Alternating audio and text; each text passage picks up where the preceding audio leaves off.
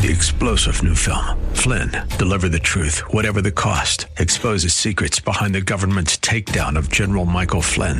Flynn knew what the intel world had been up to. He ordered the first audit of the use of contractors. This set off alarm bells. He told the truth. He was the most dangerous person for Donald Trump to hire. They had to get rid of Flynn.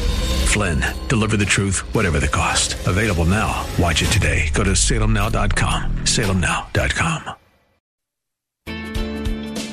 Welcome to Conversations with Cinthia. Over the next hour, you'll have the opportunity to listen to Cinthia Hiett, an internationally recognized therapist and life management expert in private practice, with offices in Phoenix and Scottsdale. As a captivating communicator, Cinthia engages, energizes, and inspires her audiences to become all God created them to be. For more information on Cinthia's diverse background, log on to cinthiahiett.com. That's C I N T H I A H I E T T.com.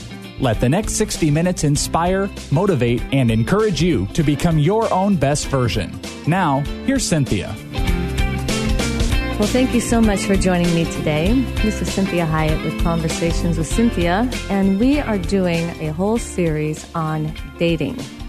So, if you were with me last week, we had Dr. Bobby Brewer on the air, and we were talking about dating in the 21st century. And it was a great show. He has a lot to offer. He has been a singles pastor and has traveled all over the world and very prolific writer.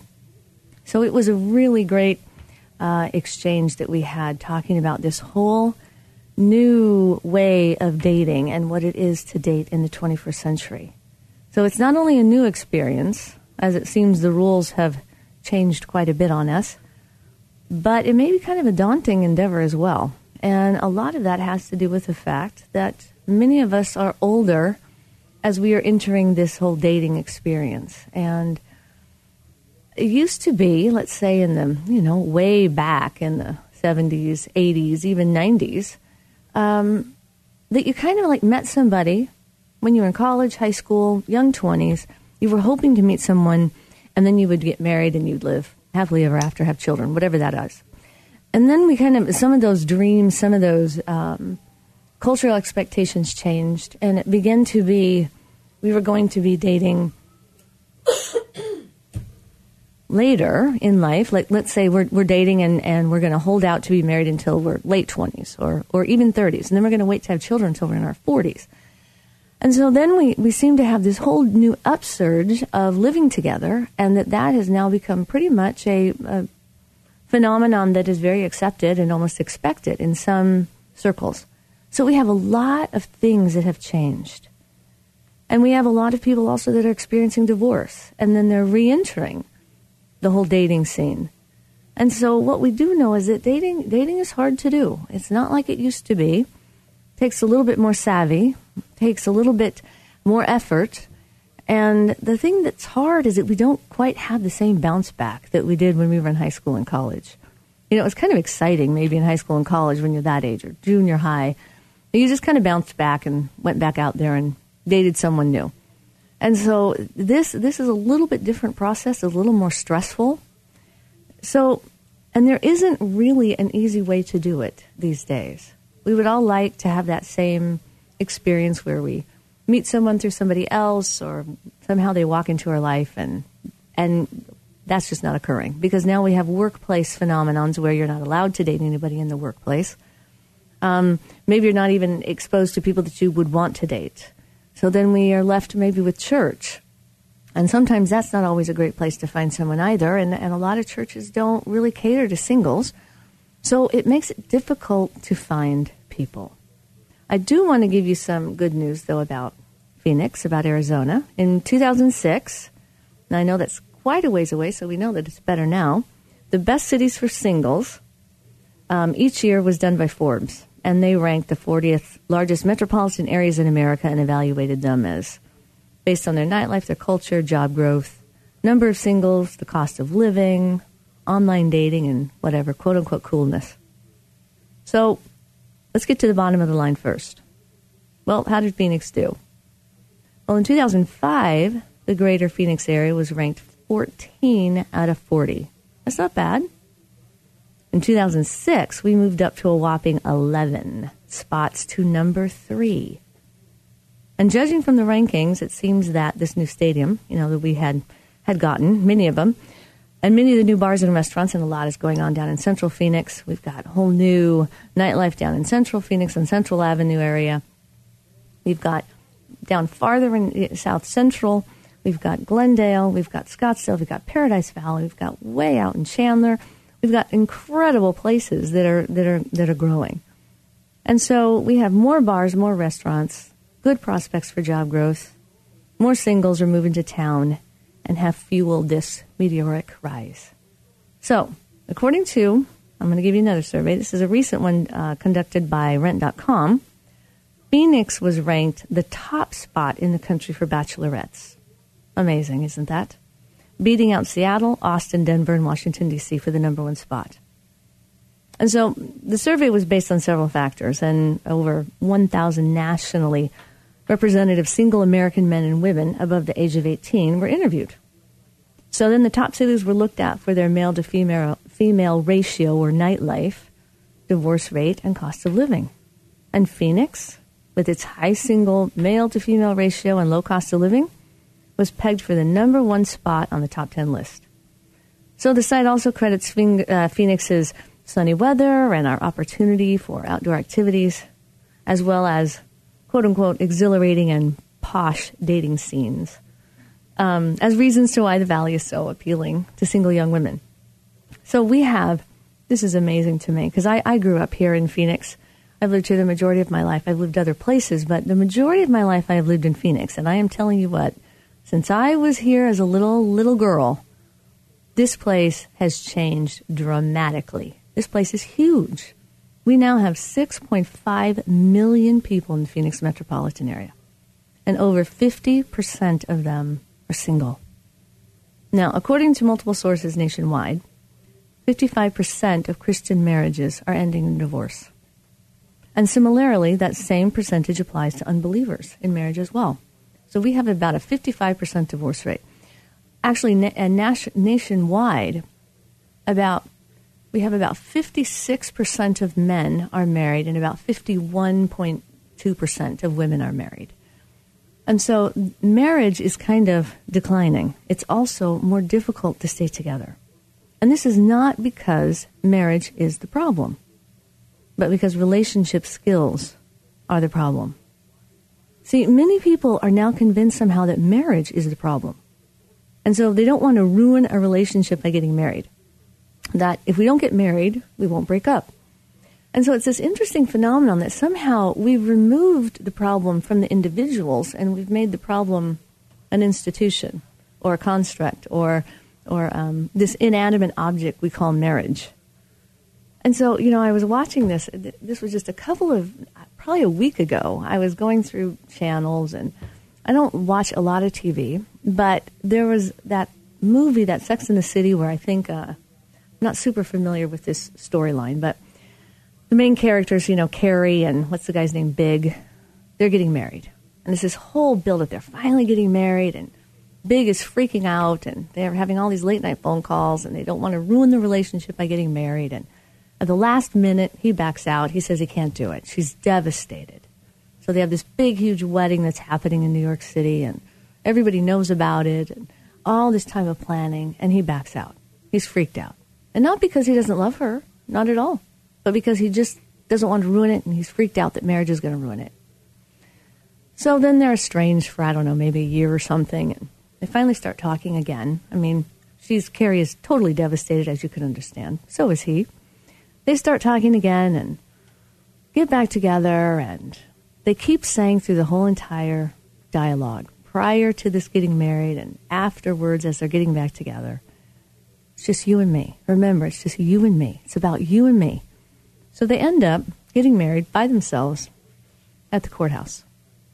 And so what we see is that there's this idea that somehow it's the idea of marriage that is ruining relationships.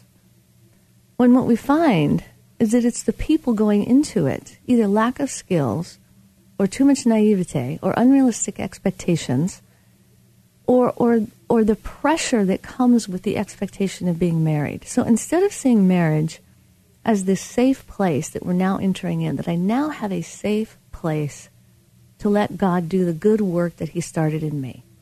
And I have someone that's going to stand beside me, going to be a companion through that process, won't judge me, and will accept me while God does that good work.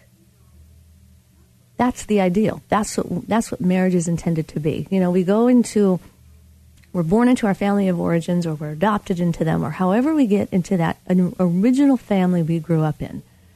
And the ideal for that little kid, the fantasy that we have as children, is that we have a safe environment to grow up in. We have a safe environment. We're going to be loved. We won't be abandoned. We won't be rejected. We'll be accepted for who we are. We'll be seen. And so, what God does with marriage is He gives us a second chance. Now, He's not saying that He wants us to quote unquote grow each other up.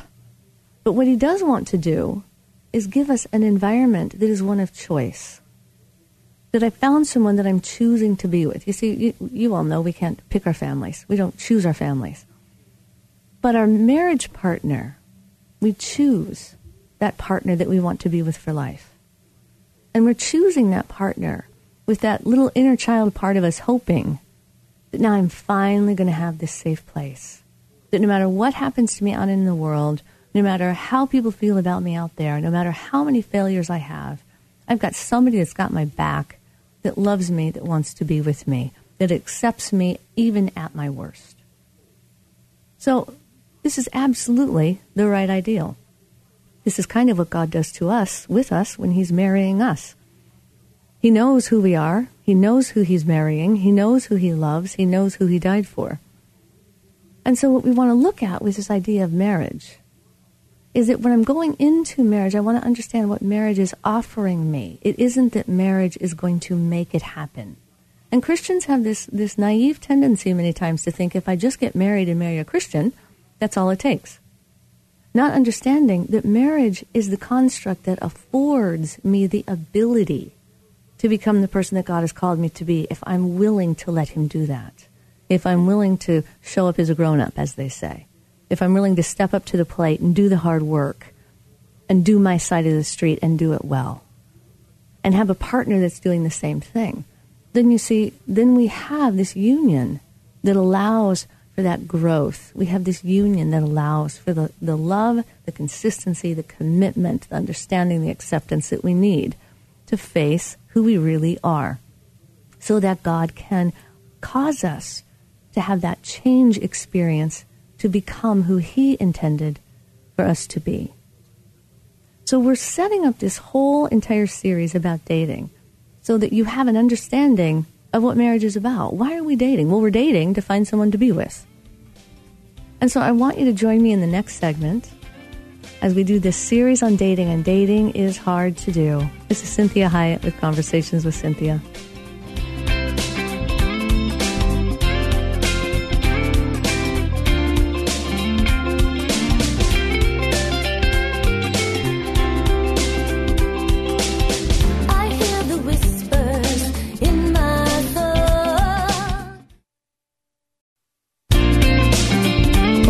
Back to Conversations with Cinthia.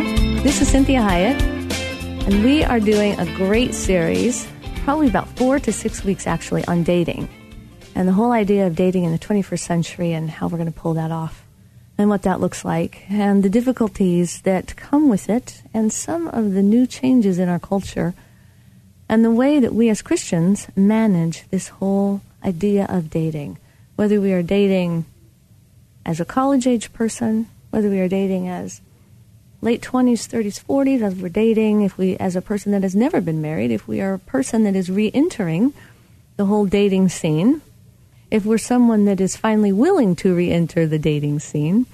So, we're going to look at all of these different things that go into dating and what that means in the 21st century. And in the last segment, if you missed that, always remember that you can go to my website, at cinthiahiett.com. That's C I N T H I A H I E T T.com for all the podcasts. And you can listen to the, the previous shows as well. And we talked about last week, I had Dr. Bobby Brewer as we kind of kicked off this whole s- series on dating. And we talked a lot about postmodernism and dating in the 21st century. So you can listen to that. You can also listen to the beginning of this show if you missed it. So we kind of left off talking about this idea that there's this new thought or this burgeoning uh, concept or belief that marriage is actually the thing that breaks up people. So if I just don't get married, we won't break up. And and it goes so far these days as I, I as I talk with people that they actually think if I don't call it a relationship, then I won't ruin it. And and so it's this strange anomaly that, that we actually think that marriage or calling ourselves a committed couple or that we are in a relationship, a committed relationship, is somehow the thing that destroys the relationship. And what we find out is that a lot of that commitment to that idea of marriage or a committed relationship, what that does many times is brings out many of the things that we need to work on. It also brings out some of our insecurities about not wanting to be rejected or abandoned. It brings out expectations that we have that we might not know that we have, that we can kind of deny if we're saying, well, we're not really in a relationship. I mean, you know, we're traveling together, we're sleeping together, uh, we're talking every day on the phone together, we're seen in public together, but we're not in a relationship. I, I mean, this is crazy. It's just simply not true. And so it's understanding that one of the safest ways to do relationship is to call it what it is and to be in it to the degree that you are, your behaviors are eliciting. So what happens when when we don't do that for ourselves, when we don't call out what we really are doing, and we don't and, and we deny that we're in a relationship of any kind as a way to protect ourselves, we're far more brokenhearted. And we still have to get over the relationship, but it was never formally validated, which makes it that much more painful to try to get over something that nobody knew that you were in or that you denied being in. And so it's very important that we make sure that we are calling what we are doing, that that matches the behaviors. So that if we are with someone, introducing them to our children, having sex with them, whatever it is, and I really do not recommend that. You know my beliefs on that and what that does to the, the hearts of people and their souls. But if we're doing these things, we're seeing them regularly, we're traveling with them, and we're trying to say it's not a committed relationship, that, oh, we're just kind of hanging out together. Yeah, it's good. We'll see what happens. That we want to make sure that we are labeling the relationship in a way that matches the behaviors that we're doing. That kind of congruency causes us to be more realistic about our expectations and more realistic about what our needs are. And it's part of being a courageous person that speaks the truth. That says, you know what, this is really how I feel. This is really what I'm doing. This is really my intention here. And as scary as that may be, it's a lot more heartbreaking to have all of that unsaid and still experienced. So you can certainly see that our, our walk with Christ and through his words teach us how to treat others in general. We do know that, but we do know that, that the Bible is not necessarily a marriage manual. The Bible is all about knowing, knowing our Creator, knowing God, knowing how He feels about us, knowing what His plans are for us, and that they are good. I wish He was sometimes more specific. And it gives us a template in, in many, you know, in a very short part of Ephesians in chapter 5, it talks about marriage and how to do marriage. And so it, it's not necessarily this, this line by line manual that we have, because God also knew that culture would change. It doesn't mean that, that sin changes. It doesn't mean that, that what He says is healthy and appropriate for a committed relationship changes in His eyes. But the way we do it in our culture changes. And, and we know that in our culture, uh, it's changing dramatically. Uh, in, in some cultures, you have arranged marriages. We don't have that in America. So we kind of are on our own. And we also know that uh, we are dating in different ways, in different manners, and technology is a part of this. Uh, we also know that, that we are having far more divorces than we ever had, and that's the Generation X has had to experience a prolific amount. I mean, just a, a, a huge amount of divorce that has not really ever been seen in the history of in the history of our culture. And so people are very afraid of divorce. So we have to look at this whole idea of, you know, Jesus is the greatest role model for how to be relational. But again, in the same way, he doesn't give us concrete skills that we may need for the 21st century. So we need to be knowledgeable and equipped for specific skill and attitude based considerations for a lifetime commitment, a relationship commitment in the 21st century. So, what are those skills that we need to have? What do we need to be knowledgeable, knowledgeable about regarding the 21st century? And that's some of what we're going to look at in the next couple of weeks. So, we have to understand that relationships are very complex, very complex combinations of interactions between different, again, very complex human beings. So, those interactions require understanding, discernment, wisdom, and training. I mean, we have all kinds of things. We have now dating apps. We have new rules for dating. We have rules for being sexually responsible. We have new rules for women. We have new rules for men. And sometimes we now are alleviating rules that maybe we used to all consider a given. And so now what we thought was a rule or an edict or an expectation or something we can count on, we've kind of taken off the table concretely or overtly. But covertly, a lot of those rules are still applying. We're just not talking about it and we're trying to tell each other that we don't really obey that rule. But in our hearts, in our minds, in our expectations, we do. And so we have all these new things, and we have online dating as well. So we are going to we are going to have one show that is completely committed cyber dating and online dating. So as we talk about this most important issue to the human race, and this being the issue of relationship. What we see in the birth of Christ and the family that occurs as a, as a result of it is the single most important event which ever happened in the world, and this being the birth, the life of one man and his relationship to humans. So God showed his creation the single most important thing to him, something more important than justice or truth. It's his relationship to creation and to you. And we are going to look at what that means in the world of dating. This is Cinthia Hiett with Conversations with Cinthia. Join me in the next segment as we finish some of this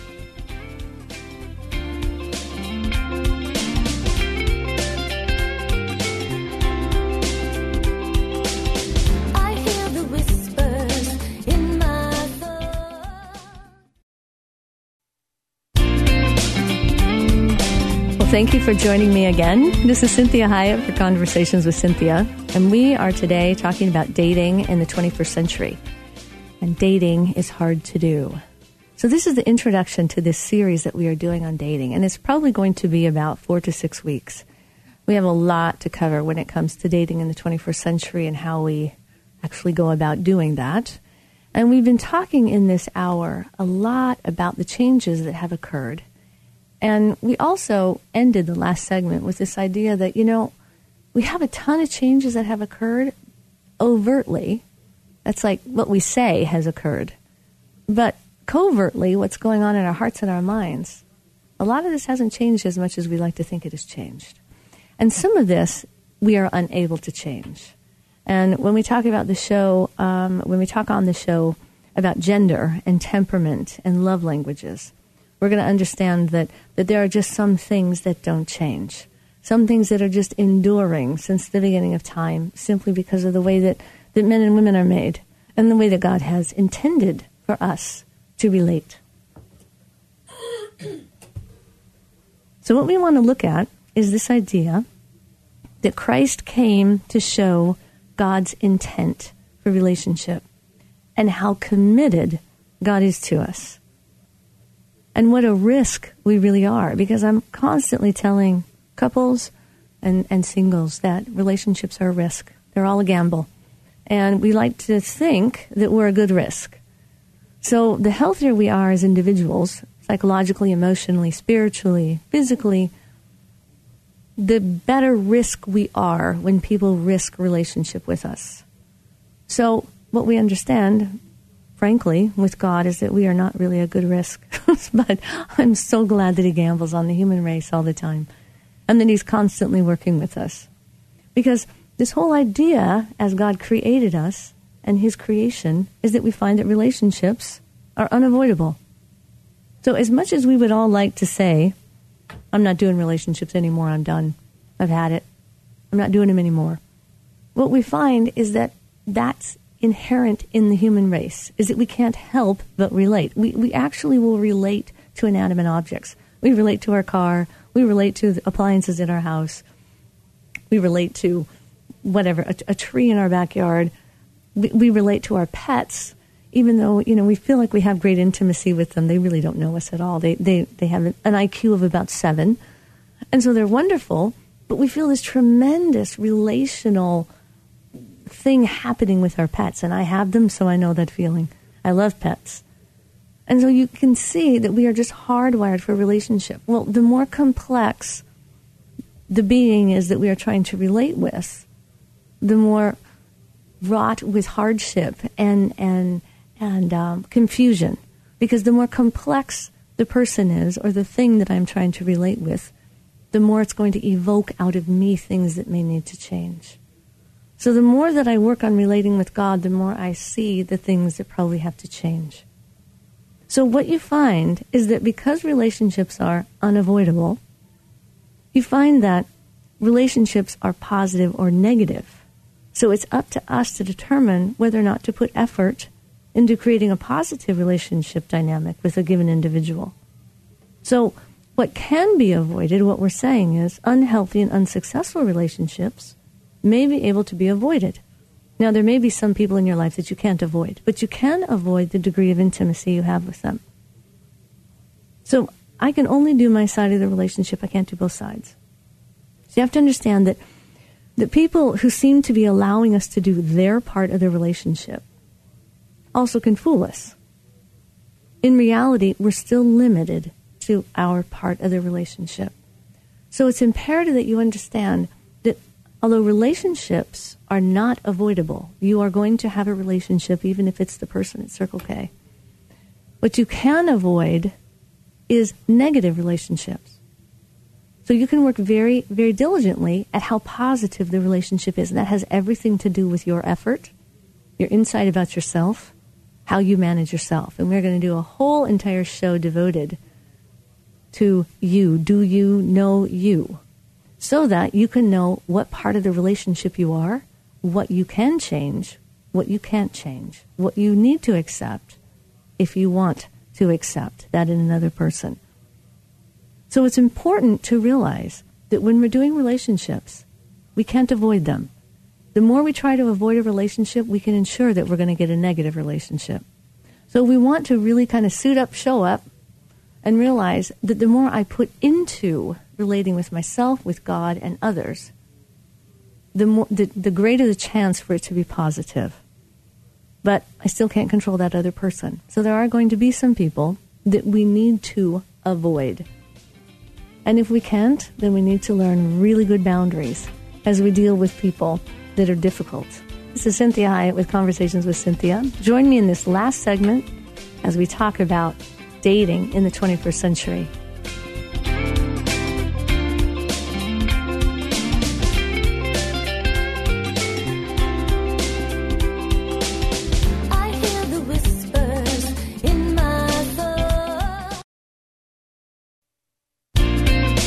Thank you for joining me again and welcome back. This is Cinthia Hiett with Conversations with Cinthia. And today we are talking about dating in the 21st century, and it is hard to do. So, we're going to do a four to six week series, and I'm going to talk in this particular segment of the show on all those shows that are coming up. And I want to encourage you to go to my website at cinthiahiett.com, and that's C I N T H I A H I E T T.com and you can listen to the previous podcast. And if you're just joining in right now to the show, you can listen to the first part of the show. So we are talking about the fact that relationships are unavoidable and that many times when we get very hurt in relationship, we just decide, I'm done. I'm not doing relationships anymore. And I know, and I've been there, and I have many clients that say, okay, I'm done. I'm out of relationship. I'm not doing them. And a month later, six months later, nine months later, they're right back in. Because we are hardwired to do this. Part of the, the healthy step toward relationship and dating is accepting the fact that I'm hardwired to be in a relationship with someone. I'm hardwired to couple with someone to, to a certain degree. And so we know that for some people, God has singleness as a part of their life. And sometimes we have singleness as a large part of our life. Sometimes singleness is our entire life. But I always am telling people that, you know, if God has called you to be single, you usually are pretty okay with that. It's not as heartbreaking as the individuals that experience that huge need or that huge desire to share their life with another. So, what we're looking at here is we need to be healing from the relationships that hurt us so that when we go back out into the world of relationships, we are in a much better position to be with people, to pick people that are that are a better match for ourselves versus going out into the dating scene injured because that affects that directly affects how we interact with people and it directly affects who we pick. So what we find is that even though it seems natural and logical to us to avoid relationship because they hurt so much, what you find is that that it hurts far more to avoid relationships than putting the work into a positive relationship. Because relationship avoidant at best is really a feeble attempt at self protection. And and what we know is that human beings are relational. They can't help it. They they die without relationship. Now it doesn't mean that we have to have um, that romantic relationship. What we do know is that we have to have relationship. So just as we know that the institution of marriage, which is an inanimate object like we talked about earlier, is not the reason for failure in relationship. We know that the absence of relationship is not the absence of pain. So you may get out of a painful relationship, which is a marriage. You may say, I'm not going to ever get married again. But that's not going to fix the absence of relationship and the pain that comes with it. So the goal here is to cut down on unnecessary injury, damage, and pain. So what we see is after a thousand thousands of years of stability and similarity, romantic relationships have changed dramatically in the past decades. Over all the things sought for, needed, desired, and or required, the one thing that has climbed to the top of the list, which virtually everyone is seeking after in a relationship, is you guessed it happiness. Now, this is part of being in a first world country. Third world countries aren't necessarily seeing marriage as, as the place that is going to give them happiness. First world countries do because we are meeting a great majority of our own needs. So, one of the reasons marriages fail is because of the pressure individuals place on the union to be the quote unquote source of happiness. So, prior to marriage, most couples do not have this mindset and are free to gain happiness in many areas of their lives other than the primary relationship. So, what we know as Christians is that there is no quote unquote one person, no place, no amount of money, no prestige that is going to provide the happiness we are longing for. So, looking for happiness in another person is the easy way. It ends up making it much, ends up bringing much more hardship to you and the people you are with, though, if you do it. So, it's a very immature pursuit to always be looking for your needs and happiness outside of yourself. This is a very dependent or needy way to live.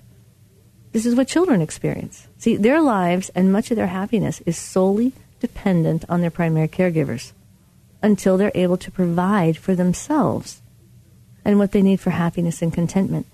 So think about that again. Their lives and much of their happiness it really is solely dependent on their primary caregivers until they are able to provide for themselves. So I'm depending on my parents' lifestyle. I'm depending on them to help me to be happy until I'm able to provide my own source of happiness. And some of that has to do with being in relationship with other people, but that can't be the sole source. So we, of course, we need positive relationships, and it's a must for humans, but not necessarily the need to be married. So if being married were a primary need for happiness, peace, joy, contentment, then why would Jesus be single? Right? If that were really the only source, if that's where it ends, then why would Jesus be single? And why would God withhold that from people? So I do believe that marriage is intended for the majority of humans as a way to grow, mature, and know, experience God more deeply. But the enemy wants to lie to us and cause us to believe that it is somehow the arrival point in life. It's the end goal. And so I believe, you know, I really, I really see this that Christians make the institution of, of marriage an idol in and of itself. And it becomes the goal to work for. It's the arrival point that somehow, if you're not married yet, there's something wrong with you. That you need to fix something and then you'll be suitable for marriage. Well, I have to tell you, I have a lot of married people in my practice that are not very healthy and that were not suitable partners. And they're learning in their marriage how to be a suitable partner. And in fact, a majority of my caseload is, is marriages and families. So don't accept the lie that married people are the people that have it all together and that they're somehow the healthy ones and that's why they get to be married. See, many times God gets them married because it's the only way He can refine them, is in the light of an intimate relationship where they can't hide. That's not the only way to refine us. Some people, God refines in their singleness, and that's a better route for them. I know that for me, that was how God did it with me. That I was a single a great majority of my adult life. In fact, I've been single more in uh, longer in my life than I've been married. And so that's how God chose to do it with me. So some of us will marry Christ on earth and then skip all the other stuff.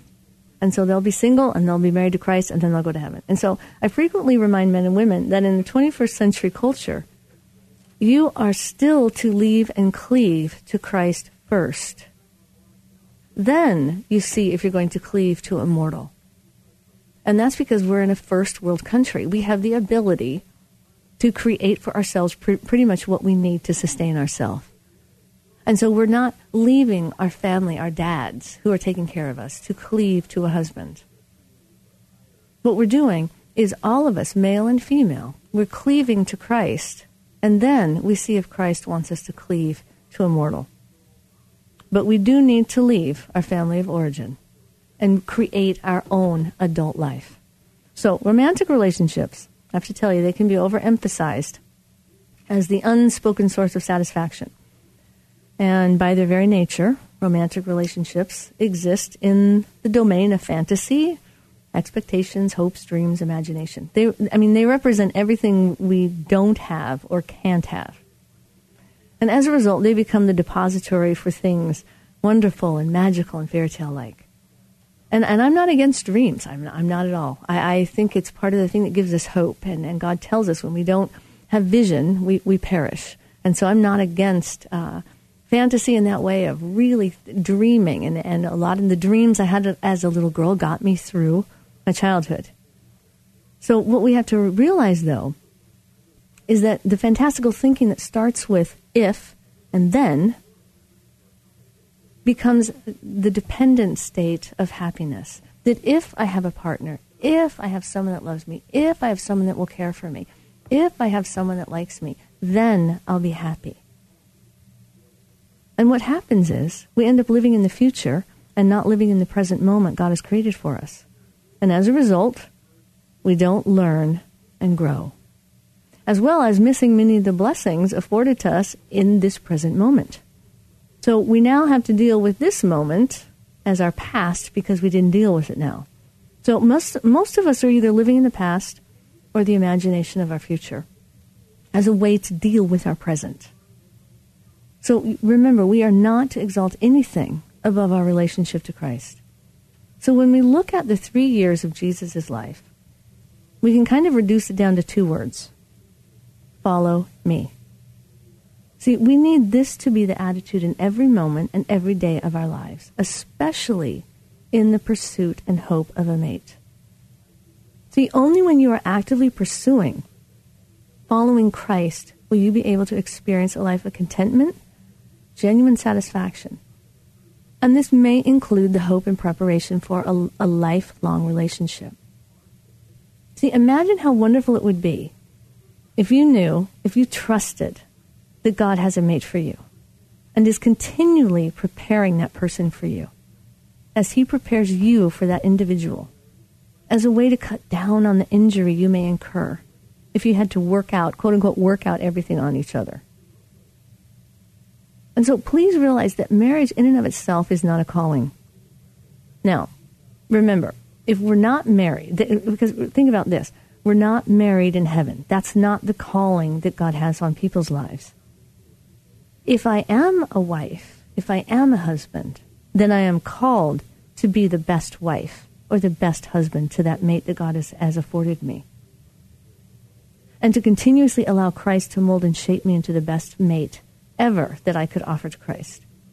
So imagine, just for a minute, Jesus in relationship. What would it look? What would it have looked like if he was in a romantic relationship? What behaviors, what activities, what attitudes would he have insisted upon in his marriage? How focused would he be on his partner versus the calling God had on his life? How would he manage his time? Commitment, proximity, provision, etc. So, are you ready to be his partner? That's imperative that we look at that. If I'm a partner to Christ, if I'm married to Christ, it makes me that much better of a spouse. My expectations are far more in line and reasonable and probably will be allowing that spouse of mine to be far more successful with me. So I focus on being God's partner while He works on refining me for that possible significant other. So next week, we're going to start with this whole foundational process, and that's the three loves. I have to have three types of love in my romantic relationship if it's going to work. And we're going to look at the next week am I looking inside or outside of myself for contentment, happiness, peace, joy? I'm going to look at relationship with myself. Do I know me? Do I like me? Have I forgiven me? Do I know my temperament? Do I understand gender? Do I understand love languages and my love language? What am I doing and dealing and how am I dealing with the family of origin issues, the family I grew up in? and what I learned about marriages from them. So I'm going to educate me on me so that I can educate another on me versus the more immature uh, uh, way, which is going to require you to understand me and help me understand myself. We're going to look at myths and rules about relationships. We're going to look at how, how to determine your relationship readiness. What's my maturity level? Do I take care of me? How dependent am I? Would I want to date me, marry me, have children with me? We're going to discover how relationships succeed and endure, how they differ, how Christian relationships differ from the world, and we're going to look at chemistry. What is that? We're going to address things like red and yellow and green flags, and in a burgeoning relationship, and what are non negotiable. So, what is knowing emotional health and intelligence? How about emotional baggage? How much is too much? And then we're going to look at living together, cyber dating, traveling together, introducing kids and family members. How do I combine my life and to what degree? So, this is a trust issue with God. Do you trust Him with your life here as much as you trust Him with your eternity? We this is Cinthia Hiett with Conversations with Cinthia. Motivating and inspiring to you. We'd like to remind listeners that this show isn't a replacement for professional counseling or therapy. The messages and teachings shared during this show are given as a way to teach listeners with ideas and insights about how to become your own best version. Cinthia is available as a keynote or guest speaker for corporate or spiritual events. To contact Cinthia, go to cinthiahiett.com. If you missed any part of this program, you can hear a replay at any time at faithtalk1360.com. Join us again next Sunday at 4 p.m. for Conversations with Cinthia on Faith Talk 1360 KPXQ. Three star general Michael J. Flynn, head of the Pentagon Intelligence Agency, knew all the government's dirty secrets. He was one of the most respected generals in the military. Flynn knew what the intel world had been up to, he understood its funding. He ordered the first audit of the use of contractors. This set off alarm bells. The explosive new documentary, Flynn, Deliver the Truth, Whatever the Cost, uncovers the facts behind this scandal. Flynn told the truth. He was the most dangerous person for Donald Trump to hire. I find out the worst enemy that I'm going to face in my life is right here in America. They took my assessment and they wanted me to change it. And I was like, I'm not changing it. They had to get rid of Flynn with in depth interviews, archival footage, and never before seen personal records of the man behind the headlines. I just felt like I was drowning. Flynn, deliver the truth, whatever the cost. Available now. Watch it today. Go to salemnow.com. Salemnow.com.